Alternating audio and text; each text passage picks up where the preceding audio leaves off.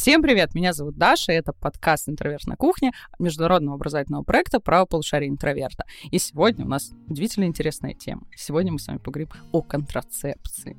Эта тема очень такая окутанная огромным количеством, мне кажется, мифов, каких-то легенд. Мы сегодня поговорим об истории вопроса, как вообще появилась контрацепция, как она повлияла на нашу жизнь. А я напоминаю, что наши подкасты — это скорее такой веселый разговор с друзьями на кухне о самом таком важном, интересном, где мы рассказываем личные истории. Если вас интересует более строгий лекционный формат материала, то обязательно смотрите наши курсы, тем более, что их можно все смотреть по подписке. У нас, например, есть замечательный курс «Все о сексе и сексуальности», там, где мы развенчиваем основные мифы, говорим об главных вопросах на тему секса и сексуальности, узнаете много интересного от а, таких хороших, проверенных специалистов. Этот курс можно смотреть по подписке, как все другие наши курсы. Сейчас подписка стоит 199 рублей, и за эту цену вы получаете доступ ко всем нашим курсам, которые делает правополушарие интроверта. Сегодня со мной здесь конечно же. К- кого мы могли просто, вот как мы могли не позвать Мишу, историка нашего замечательного лектора нашего проекта, чтобы он нам немножечко рассказал о всяких бычьих пузырях и прочих э, таких, знаете, э, мы узнаем, насколько это правда или это просто какие-то страшилки. Привет, Миш. Всем привет. И сегодня с нами Катя. Катя вообще сама вызвалась просто. Она всех распинывала, раскидывала, говорила, я пойду на этот подкаст, очень хочу на эту тему поговорить. Катя, почему?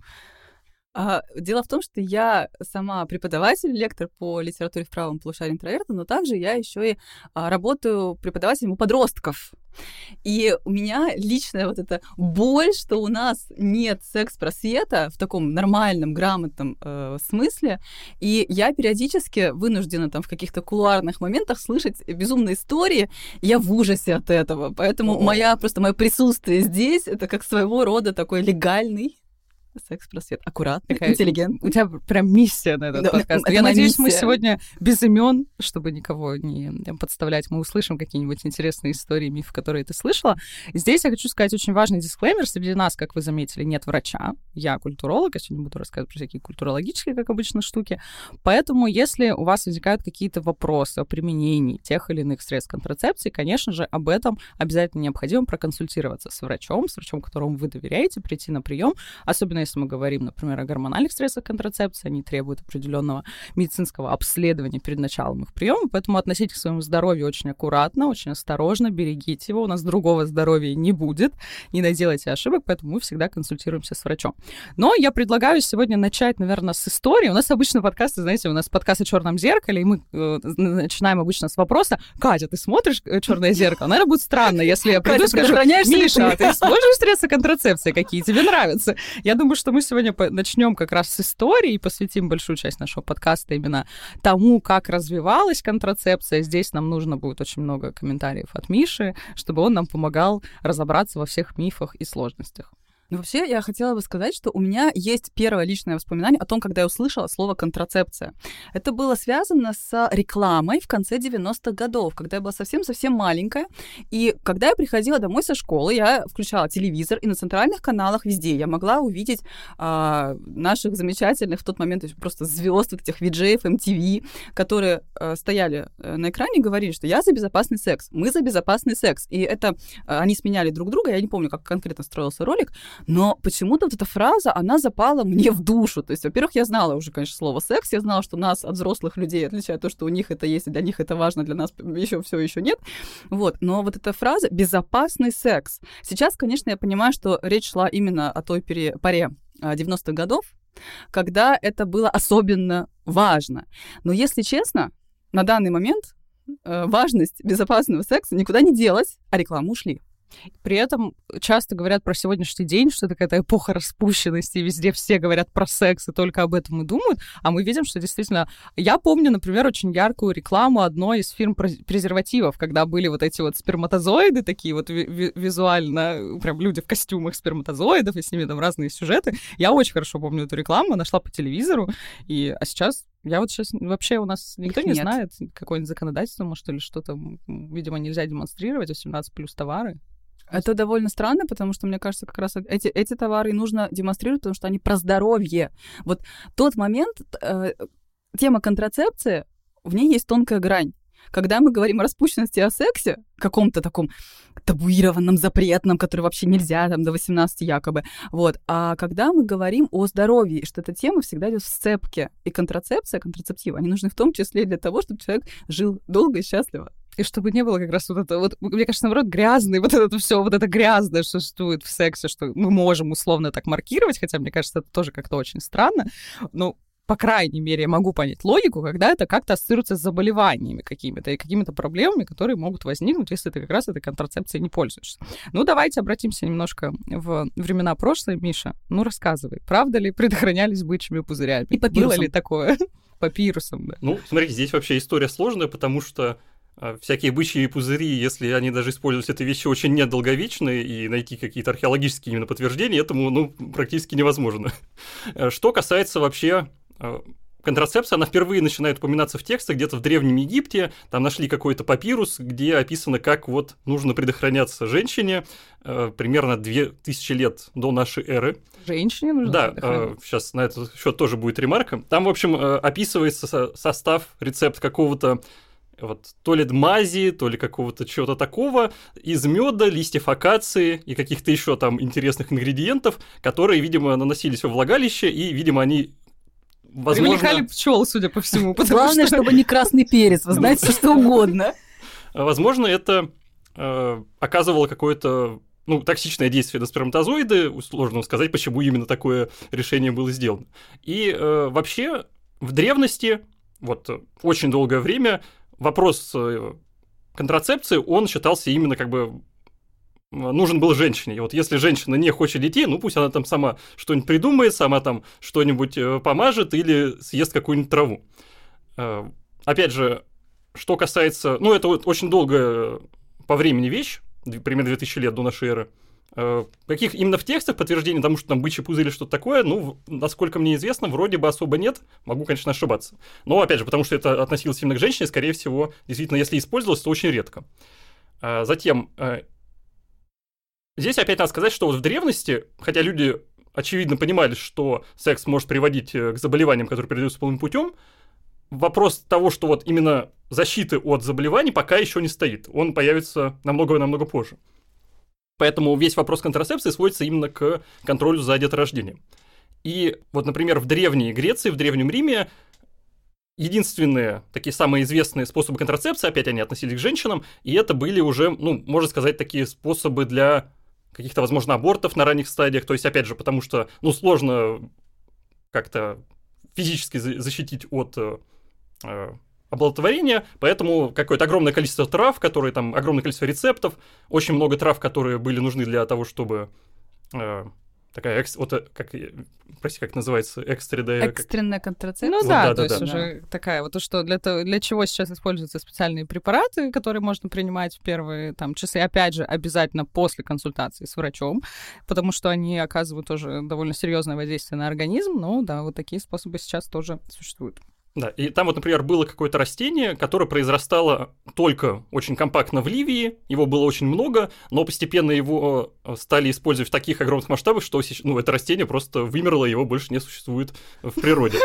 Это грустно. Какое оно популярное было, какой кошмар. А, смотри, мне кажется, что здесь возникает, ну, такой закономерный вопрос. Если у нас многие общества как раз того периода, они были, по сути, аграрными, то есть, ну, это земледельцы, и тут, по сути, по логике, наоборот, чем больше людей, тем лучше. То есть большие семьи, у вас очень низкая выживаемость а среди детей. То есть почему возникают уже в такой древности вопросы контрацепции, когда, казалось бы, еще, ну, вроде бы, чем больше людей, больше выживет, больше людей на поле будет работать. Ну, я думаю, у людей, в принципе, всегда возникали какие-то такие нужны ли новые дети, потому что это же в любом случае какая-то ответственность, это не только помощь, там в поле пахать будет с 10 лет, это все-таки в любом случае ответственность и определенный именно груз ответственности на людей, поэтому я думаю, они могли думать о том, что ну, в данный момент им это не так нужно. Потому что, например, да, действительно, вот если брать аграрное общество, особенно средневековые, там чем, ну, чем больше детей, это всегда хорошо. Но, например, в Риме среди свободных граждан э, в семьях было не так много детей. То есть там обычно около трех, что для, ну, по тем временам это не так много. То есть, видимо, что, э, опять же, если так мало детей, каким-то образом, видимо, все-таки они контролировали э, именно э, деторождение. Стоит еще отметить очень интересный момент, что основным, помимо вот этих дополнительных э, всяких там трав и мази и всего такого, основным способом контрацепции, сейчас стоит сделать важную ремарку, сейчас это, ну как, это вообще не способ контрацепции, Я думаю, все это прекрасно понимают. Э, но тогда это считался прерванный половой акт, что он очень надежно защищает от нежелательных беременностей. Конечно, сейчас понятно, что нет. И... Э, это важно. Да. Мы подчеркиваем еще дв- двумя черточками о том, что прерванный половой акт это не является методом контрацепции. И уж тем более, ну, я думаю, что вы понимаете, что уж от заболеваний, передающихся половым путем, он не защитит никак. Если от нежелательной беременности, еще если вам очень сильно повезет и совпадут все карты звезды, это еще возможно, но никогда этим не пользуйтесь, потому что ну, это абсолютно ненадежный и ужасный способ, то от заболеваний, передающихся половым путем, он вас точно не защитит. Вот мы говорим сейчас о таких давних временах, как 2000 лет до новой эры, а вместе с тем в 20 веке во второй половине 20 века Хемингуэй был убежден, что контрацепция — это ответственность женщины, и если его супруга, у него было их несколько, отказывалась, эм, ну, то есть она прибегала к прерванному половому акту, думая, что это средство контрацепции, то он легко мог ее оставить.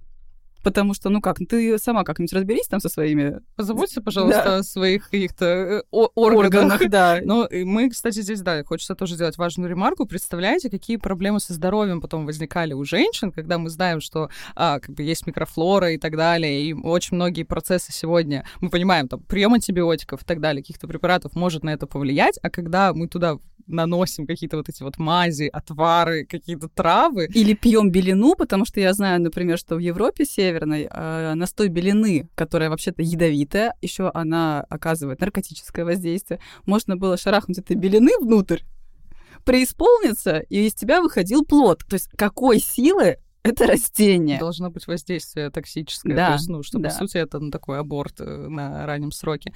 Здесь очень важен, мне кажется, еще такой момент, что уже даже в такие древние времена возникает представление о том, что методы контрацепции могут быть разными. Потом мы увидим о том, что можно что-то как будто бы принять внутрь, можно что-то нанести непосредственно на половые органы, и потом у нас появится еще барьерная контрацепция, как раз те самые бычьи пузыри. И здесь, мне кажется, очень интересно, насколько живучими оказываются действительно многие мифы. Например, в Древней Руси одним из таких популярных методов контрацепции был, ну или представлением контрацепции было то, что пока женщина кормит грудью ребенка, она не может забеременеть. И до сих пор есть, ну, сохраняется вот это представление о том, что как можно забеременеть, пока ты кормишь. Возможно. Знаете, это все работает. Иначе у нас только погодок не рождалось вообще в семьях и, в принципе, и на Древней Руси, и сейчас. Предлагаю по чайку. В общем, мы обсудили то, что происходило в древнем мире, в античности. И вот, э, по сути, прерванный половой акт до, наверное, там, чуть ли не конца средневековья, века до 15 это основной метод контрацепции, который существует. И при этом э, интересно, кстати, что вот, в кажд... ну, вот практически в каждом городе средневековья тоже были бордели, которые, очевидно, приводили к вспышкам разных венерических заболеваний, и люди понимали, что, опять же, секс вот в таких местах, он приводит к каким-то заболеваниям, которые появляются. Так, например, есть интересная история, вот э, был юноша французский, он сходил в бордель, а после этого покрылся весь какими-то язвами, у него начались какие-то проблемы, вот я там в общем, что обычно бывает при венерических заболеваниях. Он настолько испугался, подумал, что ну Господь меня вообще покарал, пошел, сдался сам в руки инквизиции, после этого пошел в монастырь. Настолько он впечатлился произошедшим. А, кара Господня на него снизошла. Казни египетские практически. Да, в лице отдельного человека.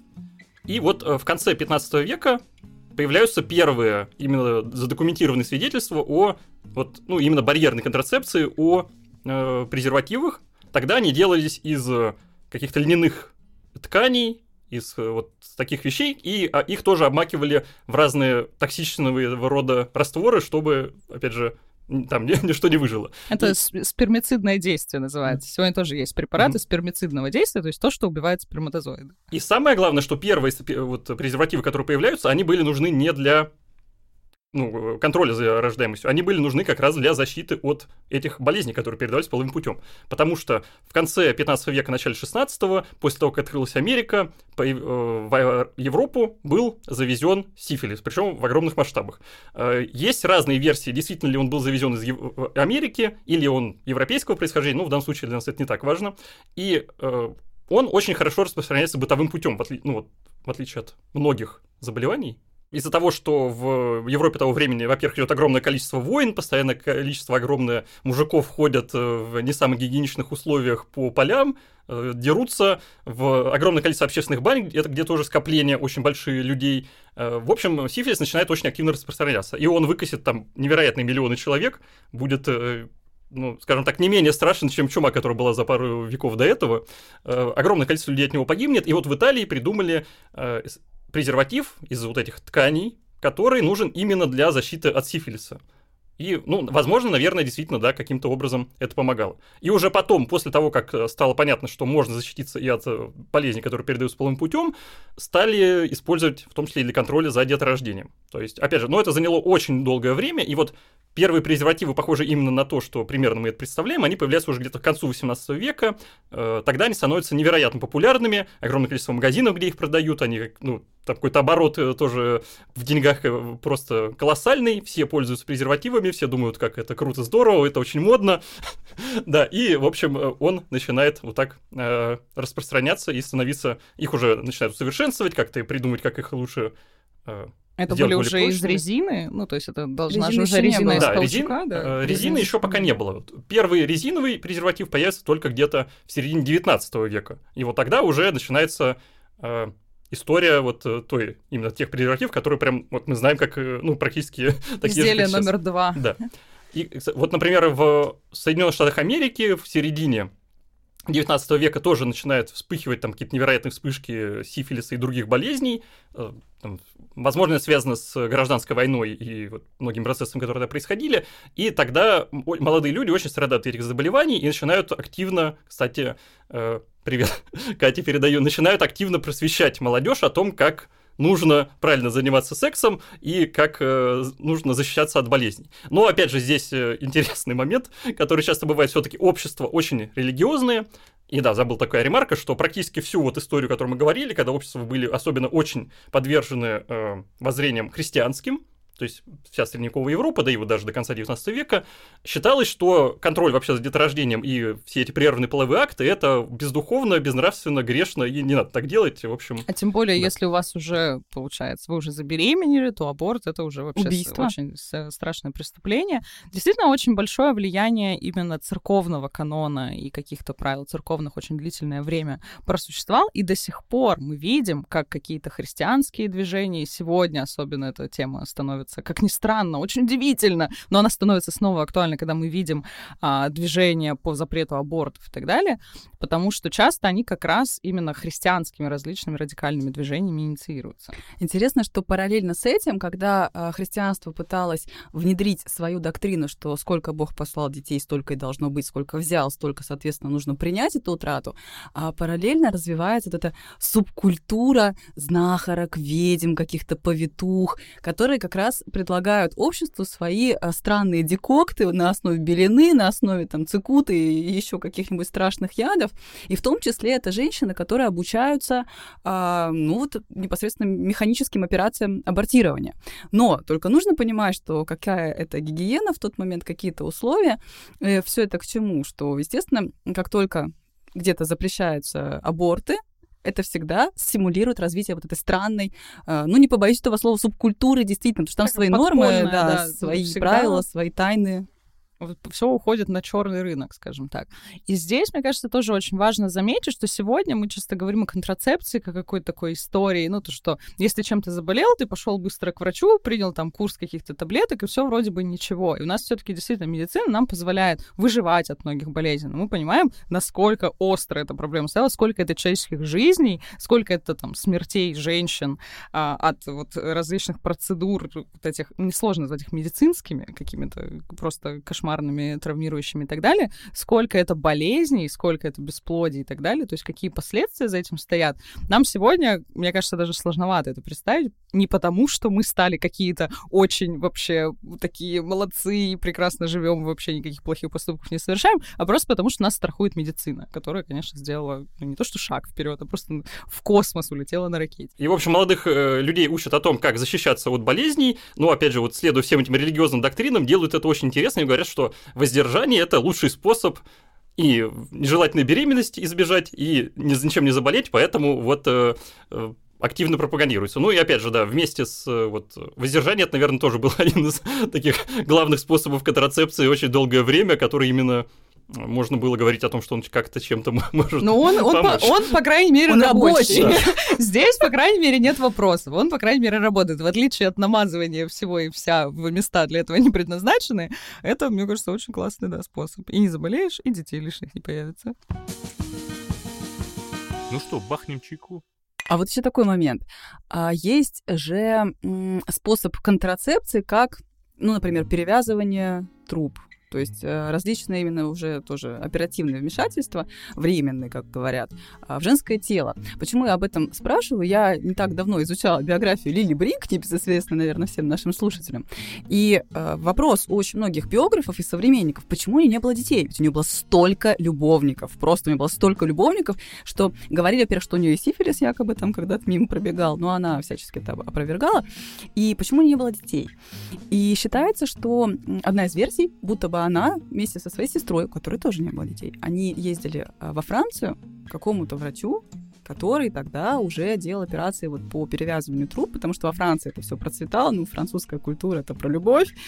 И, то есть женщины находили способ тайно, возможно, даже от своих мужей, как-то манипулятивными методами превентивно избавляться от Я детей. почему-то, когда смотрю на тебя, думаю о литературе и о контрацепции сразу, я вспоминаю сцену из э, фильма по Ане Карениной, который с Джудом Лоу и с Кирой Найтли, где он постоянно достает вот этот вот презерватив многоразовый, о том, что, ну, вот, которым он постоянно пользуется. И здесь, соответственно, у меня к Мише, наверное, вопрос.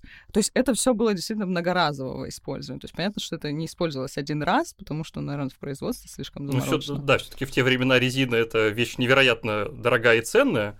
И возможно, скорее всего, да, действительно, пока первое время это вот этим так просто не разбрасывались. Помыли и дальше потом сложили Как обратно. в Пакетики на футляр. 90-е годы, да?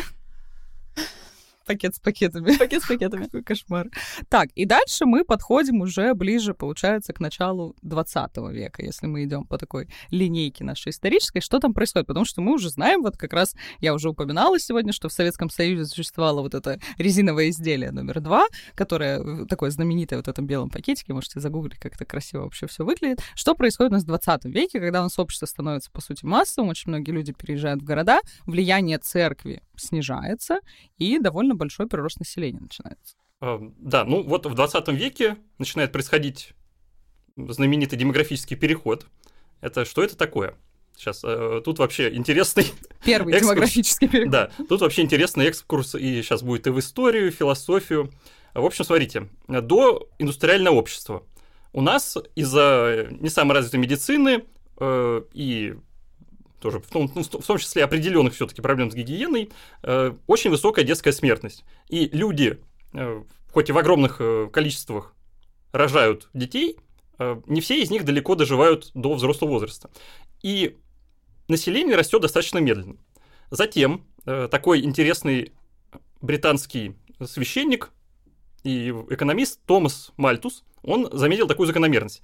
Когда в какой-то момент э, в каком-то обществе начинается очень резко увеличиваться количество людей, и там вообще происходит какой-то невероятный взрыв рождаемости, и оно растет, растет, растет, что-то там такое происходит, что пр- практически все помирают, общество откатывается назад, и ему нужно снова восстановить, именно в масштабе количества людей, которые там живут. И вот оно такими волнами только и может существовать. И он придумал, что если вот, э, грубо говоря, ртов становится слишком много, и рождаемость растет быстрее, чем люди могут производить пищу, то, ну, соответственно, начинаются всякие голоды, эпидемии, войны, которые возвращают некоторый баланс в отношении вот этого э, необходимого Мальты- количества пищи и людей. Мальтузианская ловушка. Да-да, вот именно она самая это называется, когда э, средства, которые нам нужны для производства пищи, в общем, они не покрывают нужды людей. И вот он э, как раз э, заметил, что такое происходит, и он говорил, что вот, чуваки, давайте предохраняться и рожать поменьше детей, чтобы, ну, а что, они будут умирать, ну, как-то это тоже грустно и бездуховно, поэтому если их будет поменьше, ну, хотя бы не так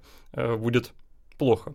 Но вот как раз, ну, в конце 19 века в середине, в конце начинает происходить демографический переход, когда благодаря улучшению все-таки медицины, улучшению гигиены, люди продолжают рожать невероятное количество детей, но они уже перестают умирать. И здесь вот происходит вот этот демографический бум и взрыв, когда ну, население просто за очень короткое время значит, наша планета достигает там миллиарда и просто растет дальше, вообще не видя перед собой никаких преград. Э, То есть, извини, это получается миллиарда мы достигли только на рубеже 20 века. Да, да. Первый демографический переход, да. И сейчас у нас 7,5 миллиардов. И это второй, всё? и второй демографический переход случился. Да, у нас по экспоненте растет население за 20 век. С учетом Ошуметь. того, что были мировые войны, о том, что были все равно эпидемии проходили, то есть, ну, все равно отбор идет, но при этом, да, удивительным образом. И только сейчас мы вот уже более-менее последние страны заканчивают второй демографический переход, о котором мы тоже чуть попозже поговорим, и немного начинает снижаться уже. Хвала пенициллину. Да, и э, вот э, люди, которые, например, приезжают в города, они тоже, очевидно, понимают, ну, что много детей в городе это все-таки вещь сложная, потому что если в деревне, ну, вы можете просто себе пристроить какой-нибудь э, несколько комнат к своему домику, и у вас не будет никаких проблем особой с жилплощадью, то в городе сделать это очень сложно. И содержание большого количества детей в городе тоже становится сложным. Поэтому, опять же, презервативы становятся очень популярными, очень много людей ими пользуются, и э, вот примерно так это все и происходит э, в первой половине 20 века. И поэтому мы под- после увидим на- в 20 веке вот этот феномен того, что часто сейчас приводят как такой укор о том, что вот европейская там нация, не знаю, кто вырождается, и нас захватят какие-то другие народы. Потому что процесс, он идет неравномерный. То есть мы не живем все в условно одном историческом процессе, разные культуры, они проходят какие-то свои этапы. И действительно, прирост населения, он во многом был за счет так называемых стран третьего мира, за счет как раз э, стран а, Африки во многом, потому что там еще очень высокая детская смертность. Опять же, не потому, что они такие плохие, но просто такие условия медицинские и так далее.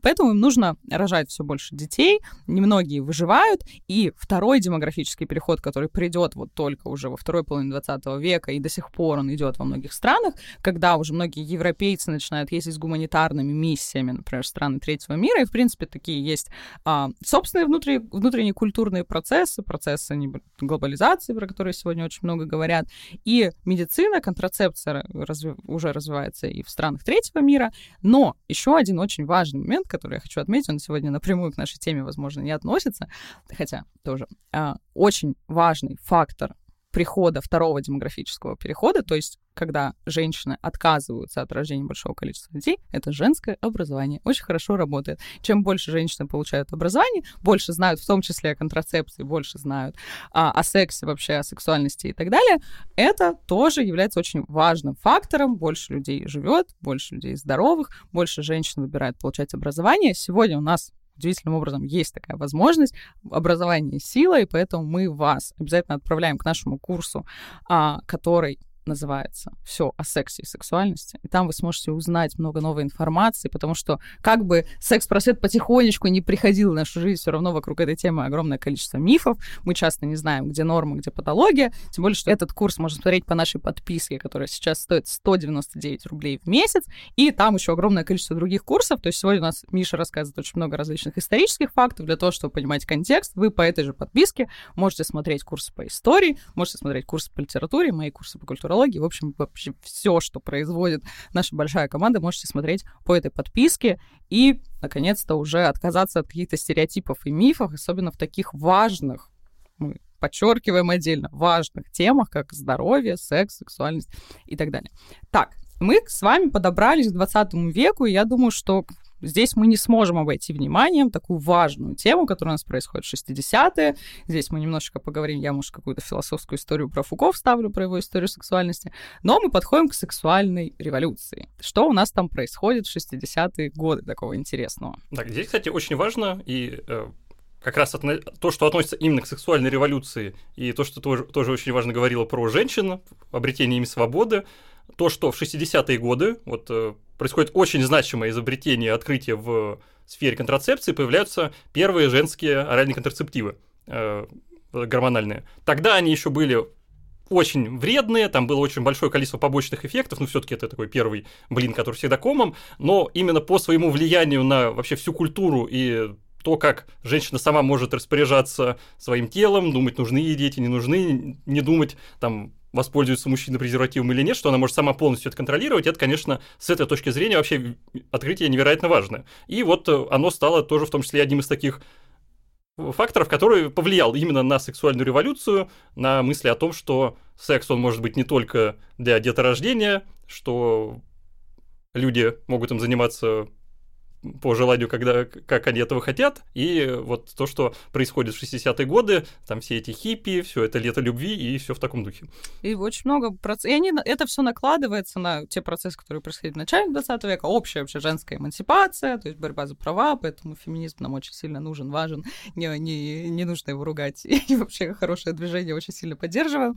И здесь, мне кажется, очень важно еще такой момент, когда а, происходит вот это осмысление там, в философском дискурсе, курсе новых каких-то представлений сексуальности. Прекрасный философ Мишель Фуко пишет свою историю сексуальности, где он вообще исследует вопрос а, взаимоотношения, по сути, власти и телесности, как вообще власть и какая-то распределенная власть вмешивалась в вопросы тела. Он говорит о проблемах, когда мы относимся к людям, которые живут в стране, как к населению. И как раз одним из инструментов биовласти является взаимодействие, влияние на рождаемость, на вопросы вообще там а, количества а, такого приличного или или нужного количества детей в семье, когда мы вмешиваемся в саму, ну, по сути, плоть человека. Он там много говорит о вакцинации, о различных там процессах, связанных а, вообще с регуляцией а, здоровья населения. Но один из вот важных таких вопросов как раз вопрос контрацепции, о том, когда государство может так или иначе либо распространять программы контрацепции, как-то влиять, делать их популярными, либо наоборот использовать в качестве своей там какой-то повестки, каких-то своих ценностей, вроде отказ от контрацепции и вот например, запрет также э, и отказ от права на аборт. То есть это все во многом становится в том числе и такими инструментами, механизмами власти, которая все да, чем дальше в лес, тем больше вмешивается непосредственно в телесное человека. И это такой очень важный момент, который тоже происходит в 60-е. Это видно, кстати, и в литературе, но, правда, немного пораньше, потому что в 20-е годы 20 века начинает активно развиваться жанр антиутопии. И ведь действительно одна из важнейших тем, которая поднимается в отношении власти, это то, что власть контролирует рождаемость или как-то внедряется в эту тему. То есть э, в любом случае 20 век — это период, когда начинают осмыслять наше право на жизнь, да, на, ну, право эмбриона на жизнь, право личности на то, чтобы эту жизнь дарить, в каких отношениях будет человек с этой личностью, сколько можно рожать детей, как это все отразится на обществе. То есть это очень показательно, что и в культуре это происходит, и в философской мысли.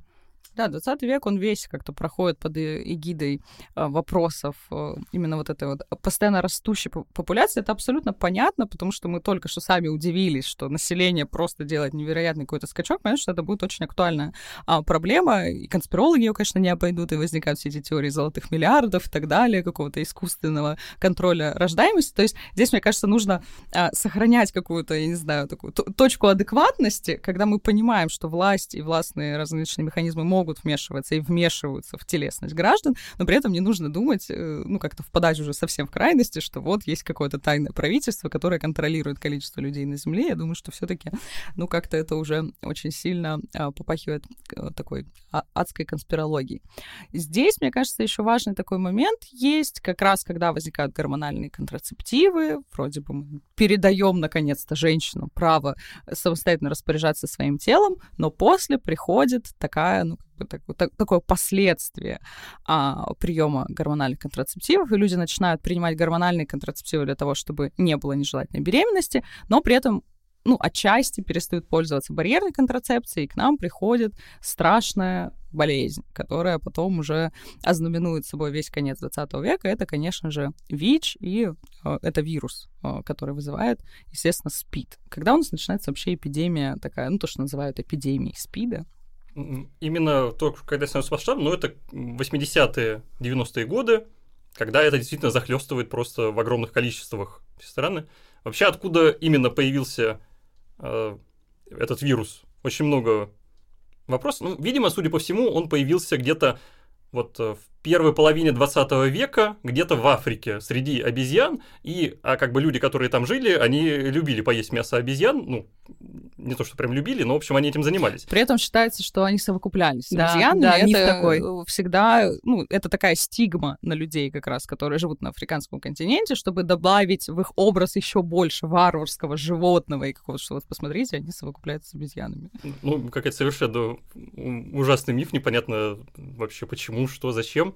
Э, Конечно, это было не, не из-за э, скотоложества, это было из-за поедания мяса обезьян, которые, видимо, этим были, заболели. И, в общем-то, какой-то очень долгий путь он происходит, и затем э, Честно скажу, я не до конца изучил историю этого, этого заболевания, как именно вот про, оно прошло вот эти лет 60 перед тем, как оно оказывается, впервые появляется, именно как среди э, животных, и затем, как оно переходит к человеку. Ну, в общем, случается так, что в Америке и во всей Европе вспыхивают просто невероятные вспышки э, этой болезни, и действительно многие люди, которые ей болеются, они стигматизируются, потому что прежде всего изначально она передавалась именно среди гомосексуалов, и, опять же, ну, казалось тогда, что очень долгое время, что это исключительно болезнь гомосексуалов, если вот человек заболел. И при этом э, не просто гомосексуалов, а вот людей именно такой сексуальной распущенности, которые ведут э, какой-то ну, по Ну, мнению людей, да. Тут же еще ассоциировалось с приемом наркотиков, потому что стало быстро понятно, что не только э, половым путем может передаваться ВИЧ, но и через э, инъекцию. Мне кажется, эта тема прекрасно раскрыта. Недавно вот сериал выходил «Нулевой пациент», я его даже посмотрела, Кинопоиск его очень так активно промоутировал, и там, мне кажется, из таких достоинств этого сериала есть то, что там показано, как это пугает людей, которые об этом ничего не знают. То есть это, воз- этот сериал про вспышку а, СПИДа в листе, в больнице, в детской, то есть вроде бы дети, которые, ну, совсем невинные какие-то существа и так далее, и затем выясняется, что там один человек заболен, другой человек болен, и пытаются найти вот этого нулевого пациента, кто был первым, кто э, заразил всех остальных. Я не буду э, спойлерить, э, кто же был этим нулевым пациентом, как это все там разворачивается, но это все, ну, скажем, по мотивам тоже событий э, которые происходили в Советском Союзе. И история здесь как раз очень ярко показана, как они начинают друг друга ненавидеть и друг друга, ну, буквально как бы выгонять из э, своего сообщества, потому что ты условно прокаженный, ты зараженный, при этом ты сам в этом виноват. То есть там даже не допускается представление о том, что это может быть там врачебная ошибка, это всегда все связывается с какой-то распущенностью, о том, что это все западная какая-то история, что это вот только американские гомосексуалы болеют, и нормальный советский гражданин уж никак заболеть не может, что это обязательно все вот из какой-то такой ужасной среды. Но все это, конечно, очень хорошо вписывается в такую полярную религиозную картину мира, даже если она еще не... а, Точнее, даже если она уже официально сошла на нет, все равно ее отголоски продолжают звучать, и получается, что все, что раньше считалось греховным, а именно садомия, а, разврат, вот все вот это вот, закономерный итог, вот посмотрите, может быть, это кара Господня. То есть тут еще вот эти мифологические комплексы включаются, Вообще в советской идеологии это такое небольшое лирическое отступление. Я просто, как я, уже прошло сколько там, 40 минут подкаста, я про смерть ни разу не сказала. Господи, что же случилось, я разболела. И э, это вот, например, тоже советская культура, я люблю на образах смерти рассказывать о том, насколько много было все таки в советской культуре, именно не в идеологии, как она изначально планировалась, построена на марксизме-ленинизме, но как она уже в адаптации к той социальной среде, которая существовала, сколько там возникает различных теологических моментов. У, там просто удивительные вещи, все, весь этот вождизм и так далее. это очень любопытно. Это да. очень, да, интересная тема. Всех э, отправляю, пользуясь случаем, почитать статью моей научной руководительницы Марии Дмитриевны Рахманиновой «Теология советского». О, вещь просто потрясающая. Ну, вернемся немножко э, к контрацепции. Как как раз вот эпидемия СПИДа. Мне просто так это всегда звучит очень, как будто заголовок из газеты, такой эпидемия СПИДа. Как она Спид-инфо. повлияла на развитие контрацепции? Ну, кстати, странно, да, действительно, что это звучит как ну, какой-то заголовок из Мгм. желтой бульварной э, газетенки, хотя это действительно невероятная проблема вплоть до сегодняшнего дня. Причем в том числе, кстати, и в России, где именно ну, случается большой достаточно прирост, продолжается э, новых заболевших людей. Для нашей страны это кошмарная проблема, и э, здесь, э, например, есть наш знаменитый спеццентр, который существует уже давно, делает невероятно важную работу, потому что э, у нас во многом сохраняется еще такое отношение, как будто бы этой проблемы нет. Что в Советском Союзе была история о том, что, ну, не нужно делать на этом акцент, не нужно об этом рассказывать, потому что этой проблемы как бы нет тогда. Потому что никто этого не видит, все вот вроде этих людей ненавидят, и все у всех хорошо. Но как-то хочется все-таки иметь смелость, наверное, об этом говорить тоже. Очень много мифов о ВИЧ, о СПИДе. У меня есть знакомая, которая как раз работает в этом центре, и несколько лет назад я ей задавала вопросы, я понимаю, что это вопросы, которые, вот, правда, из того мифологического комплекса, дескать, а вот люди с ВИЧом, они вот такие вот, а вот это распространяется вот так.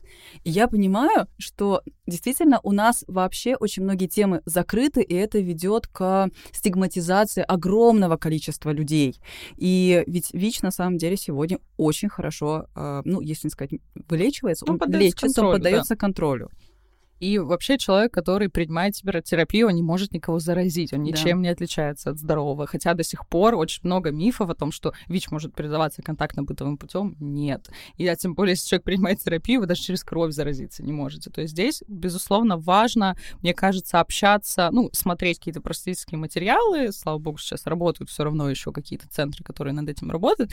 И э, мне кажется, самым лучшим каким-то лекарством может быть, ну, знакомство может быть не личное, но, по крайней мере, опосредованно через социальные сети. Многие люди ВИЧ-положительные, они начинают вести какие-то свои аккаунты, например, в ТикТоке я видела видеодевушка, которая ВИЧ-положительная, и она рассказывает, как раз разрушает все эти мифы о том, что вообще такое ВИЧ, и даже человек, который, ну, вроде бы, вы про себя можете думать, не, ну, я-то вообще все знаю, я вообще... И многие вещи для тебя действительно оказываются удивительными, такими очень интересными. Вспоминается эпизод из сериала «Секс в большом городе», где такую сексуально активную героиню Саманту а, ее партнер предлагает э, сходить справку получить, дескать, я. Очень, очень, кстати, грамотный подход. Партнер говорит, у тебя много любовников, покажи, пожалуйста, справку из кожвена, условно.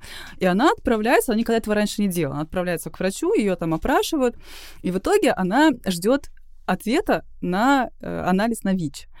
И когда к ней выходит медсестра или врач, она падает в обморок от ужаса, потому что она думает, что ну, наверняка все это подтверждение. И здесь, мне кажется, возникает как раз какой-то очень парадоксальный, странный момент, что люди как будто бы боятся иногда сдавать эти анализы, чтобы не узнать, чего бы такого страшного и так далее, потому что э, про себя вспоминают какие-то случаи, когда у них был незащищенный секс, а при этом продолжают им заниматься и ничего с этим не делать, и не идти лечиться, потому что все равно существует до сих пор этот стереотип, что любые а, там заболевания, передающиеся половым путем, они это что-то грязное, это что-то страшное, это что-то вот... Есть просто заболевание, ну, ты чем-то заболел, ну, бывает, что пошел к врачу, вылечился, то это обязательно что-то вот от твоей какой-то распущенности, вообще ужасной жизни, то, что ты ведешь абсолютно беспорядочные половые связи, но при этом люди ничего с этим не делают, продолжают, там, я не знаю, распространять болезни и заниматься незащищенным сексом. А вы же сдавали анализ на ВИЧ? Да, я сдаю вообще каждый год, я медицинскую комиссию когда прохожу, там сдается, естественно, кровь, ВИЧ, сифилис, гепатит. Всем советую раз в год сдавать для собственного э, спокойствия, тем более всем а, девушкам, девочкам, женщинам крайне рекомендуем раз в год посещать гинеколога и там получать консультацию. И здесь безусловно, не нужно ориентироваться, опять же, на какие-то информацию из интернета и так далее, что-то гуглить. Придите к специалисту, есть специалисты, которому вы доверяете, с которым вы можете по этим вопросам всем побеседовать, и вам там дадут уже какую-то профессиональную консультацию, подберут вам подходящие вам средства контрацепции. Если вам не подошло одно средство контрацепции, значит, что они все плохие, просто нужно правильно это подобрать в зависимости от того, а, какой тип сексуального поведения, если у вас постоянный партнер, нет у вас постоянного партнера, и вообще а, какие у вас планы скажем, на ближайшее будущее, хотите вы в ближайшее время иметь детей, не хотите вы в ближайшее время иметь детей, все это можно обсудить с врачом, вам врач все грамотно подскажет, тем более, что сегодня уж разнообразие контрацептивов, оно огромное. Мы можем выделить, ну, такие большие группы. Это барьерная контрацепция и гормональная контрацепция. И здесь мы понимаем, что в зависимости от воздействия на здоровье нужно подходить все более серьезно к тем видам контрацепции, которые вот влияют, например, на вашу гормональную систему, потому что потом восстанавливать сбои от таблеток, которые вы выпили, потому что ваша подружка их тоже пьет, это такое себе удовольствие. Вот я бы хотела, кстати, а, затронуть тему а, давления в паре, в вопросах контрацепции, потому что я лично а, знаю такую историю, когда это было не со мной сразу, да, как говорится, у одной моей У одной моей подруги. подруги на- будет ее звать не Катя, а там как Аня. Так, я сейчас сразу вырежем это, потому что я действительно зовут Аня. Извините, я попала. Да. У одной моей подруги, да, у нас у всех есть такая подруга. а, Ну, в общем, у нее в паре была такая история, что ее партнер сказал, «И знаешь, вот барьерная контрацепция это не для меня. Что это вообще за такие приспособления какие-то от лукавого? А вот есть же контрацептивы, сейчас все пьют, а давай-ка ты тоже начинай. То есть сама идея, что э, не осознают люди, насколько разный способ воздействия на организм. Одно дело, да, дискомфорт. Ну, я, я не мужчина, я могу представить. себе. Правильно подобранные презервативы не должны вызывать дискомфорт. Если они вас вызывают дискомфорт, то, пожалуйста, обратитесь либо в специализированный магазин, куда-то поищите варианты, потому что все должно быть нормально. И вот эта вот история о том, что ощущения не те и что-то там не то, это все чаще всего такие грубые манипуляции и даже может переходить до репродуктивного насилия, когда человек там может снимать презерватив в процессе полового акта, да, всякое такое бывает, ужасные вещи. Да, действительно чудовищная история. Вот, ну такое прямо происходит, и недооценивают, правда, воздействие э, оральных контрацептивов, особенно если человек просто загуглил, нашел сам, пошел купил, просто потому что парню, например, ну не хочется в презервативе заниматься сексом. А где-то я услышала, что вот эти вот таблетки там пила одна моя знакомая, ей очень сильно подошло. То есть все равно это обязательно необходимо медицинское обследование перед приемом таких серьезных препаратов. Еще раз подчеркиваем, серьезных, они огромное воздействие на организм человека оказывают. Поэтому берегите себя, потому что последствия могут быть очень неприятными, вы дольше будете лечиться и восстанавливать свое хрупкое здоровье, чем сам вот этот вот процесс. Вообще, соглашусь, это какая-то ужасная история, и странно, что люди, ну, действительно настолько легкомысленно к этому относятся, потому что, ну, допустим, просто какая-то странная аналогия, но, допустим, если ваш партнер вам скажет, вот, смотри, есть какие-то таблетки, ну, просто, ну, пей их, все-таки возникнет очень Просто- много вопросов. Просто любые. У Да, меня, да, да. у меня что-то я ногу дотер, у меня какой-то дискомфорт. Вот тебе таблетки, ты, пожалуйста, попей. Я думаю, что у меня, может быть, пройдет. То есть у людей же в целом, э, ну, относительно много недоверия, возможно, к фармацевтике, и от- они очень серьезно могут к этому подходить. Но вот именно когда это касается оральных контрацептивов, я не знаю, возможно, они просто не понимают, что это такое, и думают, что вот какая-то просто волшебная таблеточка, Мне кажется, это, всё опять же, от недостатка образования, э, в том числе сексуального какого-то просвещения, тем более, что гормональные контрацептивы, они могут быть не только в виде таблеток. Есть различные там пластыри, там кольца и так далее, которые там, например, устанавливает уже э, гинеколог, но это все тоже гормональное воздействие. То есть, ну, не может у вас просто вы наклеили пластырь, просто так у вас там, я не знаю, каким-то волшебным образом вы не беременеете. Это все очень сильно влияет на репродуктивную систему, на гормональную систему. Есть, конечно, способы, например, когда э, контрацепция используется только для того, чтобы не забеременеть. То есть это один из вариантов, когда вы, например, находитесь в постоянных отношениях, вы друг другу доверяете, вы понимаете, что а, вы друг другу там предоставили справки, и ваши отношения устроены на доверии, это ваше право, но вы пока не готовы к рождению детей. Для этого есть специальные методы контрацепции, там, например, внутриматочные спирали, которые могут вам помочь просто не заводить детей, скажем так. И Но- вазоктомия. и вазоктомия, например, есть еще. То есть, ну, здесь уже вам там доктор, опять же, может подсказать. Но мне хочется поговорить немножечко именно с точки зрения как раз э, контрацепции относительно заболеваний. А Вот э, меня достаточно долгое время волнует вопрос, про- ну не волнует, интересует, а почему принципе не существует каких-то мужских оральных контрацептивов. То есть я считал, что там были какие-то исследования, и вроде бы недавно появились какие-то рабочие э, вещи, но просто чисто по логике мне это всегда было интересно и каз- казалось несколько странным, что такой вещи нет. Потому что, опять же, как мне кажется, то есть у мужчин же сперматозоиды производятся постоянно, и там мужчины могут управлять э, репродуктивную функцию до глубокой старости, а у женщин это ресурс ограниченный, и такое влияние очень сильное это все-таки тоже. То есть казалось бы, что мужчинам как будто чисто с точки зрения природного это может быть более удобно. Мне кажется, Но это как раз очень закономерно. Это как раз последствия, скажем, того устройства культуры, о том, о чем мы сегодня говорили, о том, что проблема женщины, это вот ее вот эти вот рождение ее детей, ее вот здоровье, это ее проблема. И проще вмешиваться в ее тело, Предлагаю по чайку. И здесь, мне кажется, еще есть такая важная, безусловно, тема, когда мы говорим о том, что нужно использовать контрацепцию. Но важно, наверное, проговорить, что контрацепцией не является и зачем вообще некоторые люди придумывают какие-то хитрые очень способы, а, чтобы обойти существующие контрацептивы и начинают использовать какие-то альтернативные методы. Катя, что ты по этому поводу знаешь? Слушайте, ну поскольку у нас, да, интроверт на кухне, мы как бы так за чаечком тут сидим, болтаем.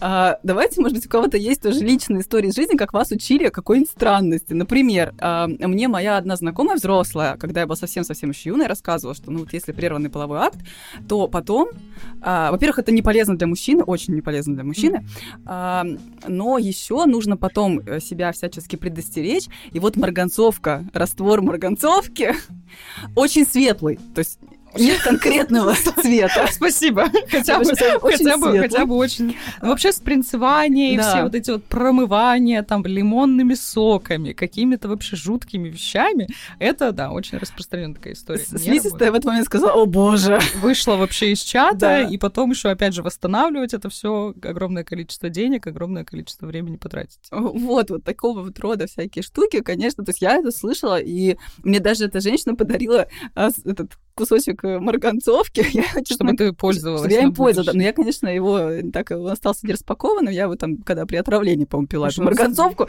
Но а, да, давайте, конечно, поговорим о всяких таких штуках. Потом я знаю про высчитывание дней. Вот, есть знаменитый прекрасный стереотип о том, что если заниматься сексом в критические дни, то ничего не произойдет, вы не сможете забеременеть. Плюс, ну, календарный метод предохранения, когда мы там считаем, даже у человека с самым устойчивым просто, я не знаю, гормональным фоном, самым устойчивым циклом, все равно это подвижки туда-сюда. Сперматозоиды, мы знаем, живут э, еще э, не сразу погибают, попадая в женщину, поэтому все вот это вот, вот это вот высчитывание, мне просто самой всегда интересно задать этим людям вопрос. Вам правда, ну вот хочется вот с этим календарем, типа, вот это все считать, какой там день, переживать там потом. Это, вот это, это же сложно очень. Да, то есть мне всегда было интересно, это же реально необходимо приложить огромное количество усилий, то есть что-то посчитать, что-то посмотреть. Там, возможно, что-то какой-то раствор сделать, что-то намазать. А если ты ошибся при этом, обсчитался? Еще все постоянно нервничают, думают, боже, а могло или нет. То есть просто наденьте презерватив, и никаких проблем, никаких волнений. Я просто, я этого никогда не понимал, это так странно.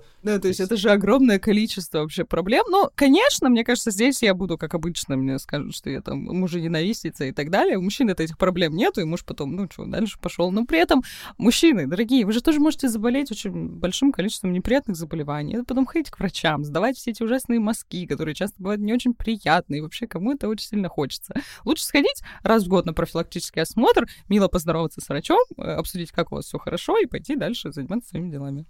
И сексом и сексом. Тоже мы абсолютно не за то, чтобы сейчас рассказать вам о том, что секс это плохо, о том, что вот обязательно, там, я не знаю, вот только в скафандре, вообще только на расстоянии вытянутой руки. Нет, секс это замечательно, это очень важная часть нашей жизни, просто нужно подходить как к любой другой части жизни, очень ответственно, не теряя голову.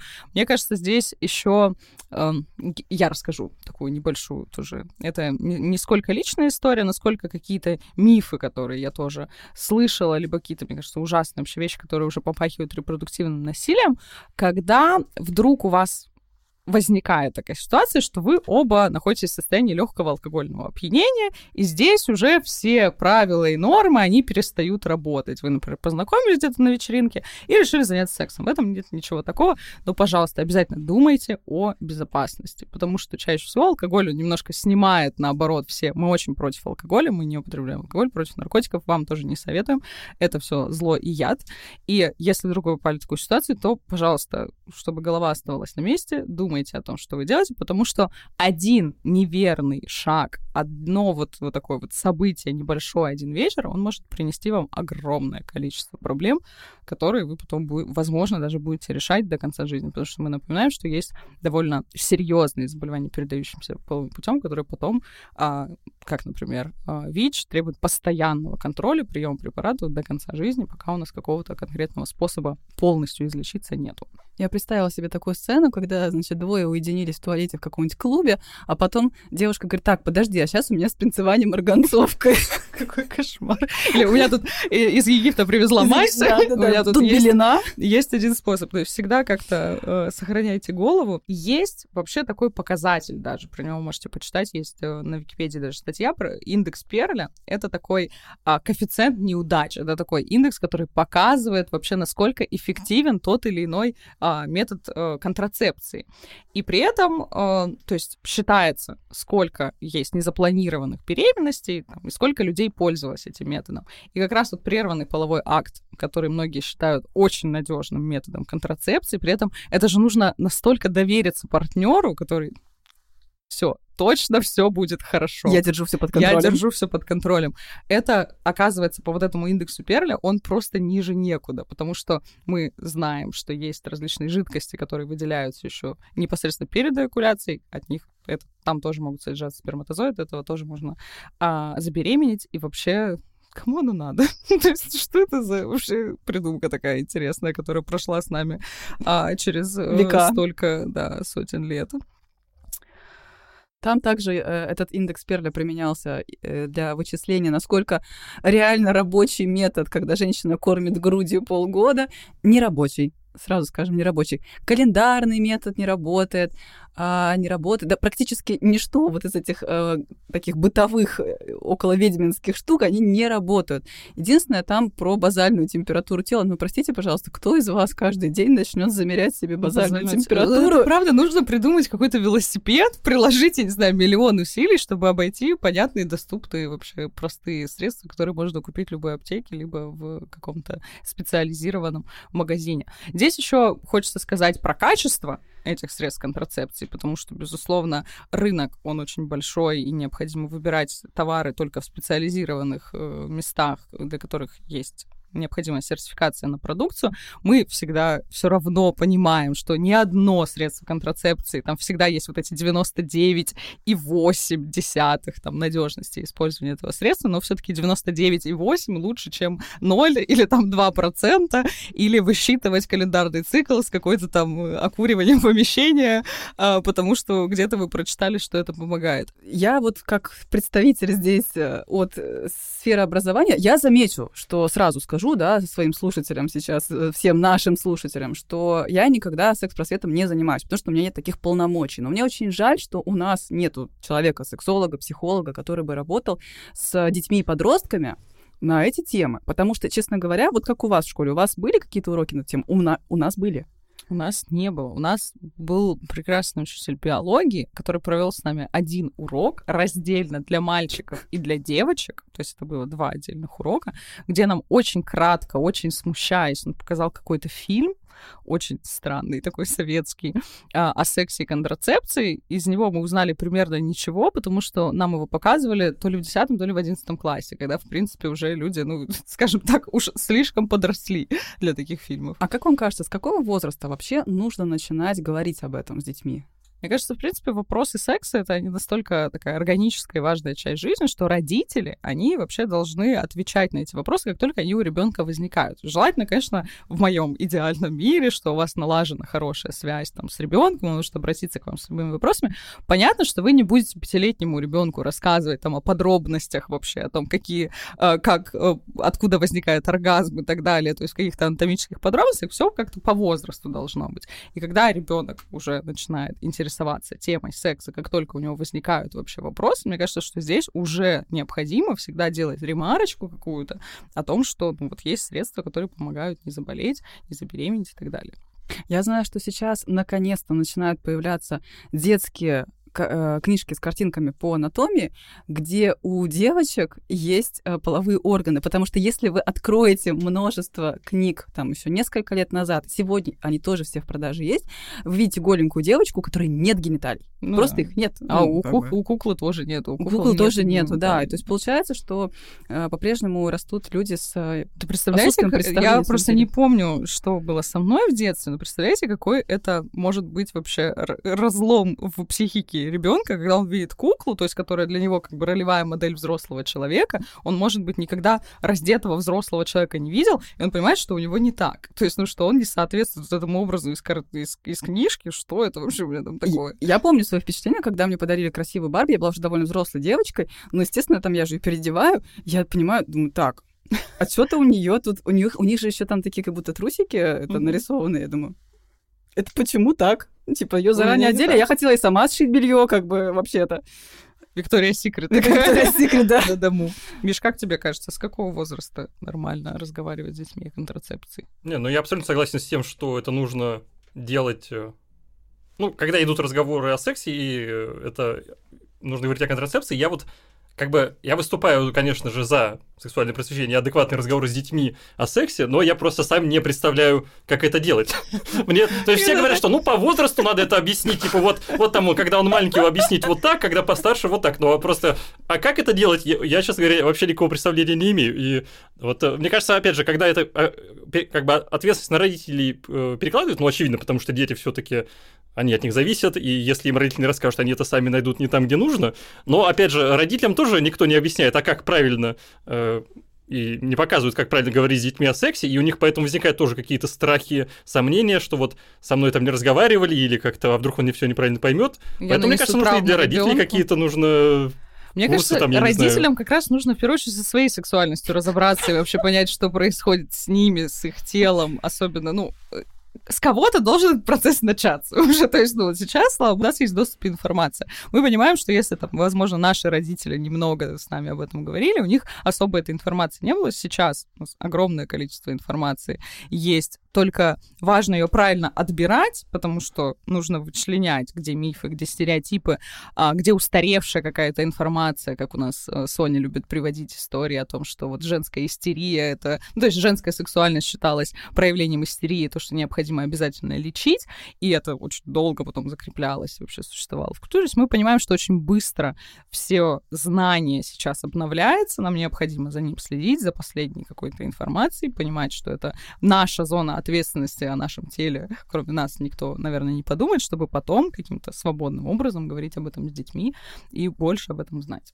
Вы знаете, кстати, прикол? Помните вот этот э, конспирологический миф о том, что женщина всегда беременеет только от одного любовника, который был у нее первым? А, телегония матки. Да, есть. Да. Вот э, телегония или телегония, просто в ударении точно телегония. не помню, о том, что вот первый партнер, и после этого а, э, дети этой женщины будут похожи на этого первого партнера, потому что у матки есть волновая память, и она запоминает, вот, получается, генетический материал первого человека, с которым у нее был половой контакт. То есть, таким образом, скажем, ну, люди объясняют, почему необходимо половое воздержание для женщины, при этом у мужчины это так не работает. То есть, у него как-то э, его половые органы не запоминают первую женщину, как-то никак на это ничего не влияет, но вот женщины обязательно воздерживаются. И самое смешное, что, насколько я знаю, вот в этой теории а, контрацепция вообще не учитывается. Дескать, презерватив, неважно, все равно запомнит Всё именно запомнит. того самого. А если первым был вибратор? Слушайте, матка очень умная. Она все... У тебя потом кукла Барби родится. Потому что правда матка. Правда матка. У тебя кукла Барби родится, если вдруг это первая была секс-игрушка, потому что, ну, материал похожий. Или Кен. Или, может быть, Кен. Тут уже зависит от мужчины, от, от вибратора. Потому что, как бы знаем, пол, он определяется от генетического материала мужчины. Мне кажется, сегодня очень много всего вообще а, обсудили, рассказали, посмеялись и так далее. все таки а, наверное, главный такой вывод — это отказываться от стереотипов, не верить мифов, больше узнавать о сексе и сексуальности. Ничего стыдного, запретного и страшного в этой теме нет. Мы с вами в Содом и Гамору не отправляемся прямым поездом, если начинаем больше узнавать о своей сексуальности. У нас для этого есть специальный курс «Все о сексе и сексуальности», который можно посмотреть, и там такой материал, выверенный от сексологов, от людей, которые в этом очень хорошо разбираются, они помогут вам определиться с тем, что такое норма, что не норма, а какие вообще есть проблемы, патологии, вопросы, в том числе вопросы контрацепции, тоже мы а, там обсуждаем, поэтому очень сильно рекомендуем вам этот курс. Если же вы заинтересовались всякими нашими вот этими разговорами об истории, и мне кажется, здесь очень важный такой, э, сегодня мы продемонстрировали момент, и Миша очень классно все э, рассказывал о том, что история — это не только вот эти даты, войны, правители и какие-то вот э, события, которые в школьном учебнике описаны, но и вообще о том, как менялась жизнь жизнь людей, о том, какими они становились. Это безумно интересные, увлекательные процессы. Курсы по истории у нас тоже входят в подписку, которую сейчас можно оформить за 199 рублей и смотреть абсолютно все по этой подписке, наслаждаться нашими голосами, нашими лицами, нашими рассказами, узнать много всего интересного и увлекательного, чтобы потом это все рассказывать детям. А то придет к вам ребенок, спросит, например, что-нибудь, спросит про историю, или спросит про секс, или про контрацептивы. Или а про литературу. Или про литературу. А вы не знаете, а вам нужно же как-то отвечать. Вот нужно начинать всегда с себя, я думаю, чтобы потом это все рассказывать детям. Я надеюсь, что наш разговор был для кого-то полезным, интересным. Какие-то, может быть, даже ваши стереотипы мы постарались сегодня немножко разрушить. Спасибо вам большое, мои дорогие коллеги. Спасибо, ребят. Спасибо, классно пообщались. И обязательно слушайте наши подкасты везде. Мы на всех площадках присутствуем. Обязательно подписывайтесь на нас в социальных сетях, смотрите наши курсы, читайте наши посты. Мы стараемся делать для вас огромное количество контента, чтобы вы никогда не оставались в одиночестве. Наша команда постоянно работает, чтобы все это для вас делать. Спасибо большое за внимание и всем пока. Пока-пока. Всем пока.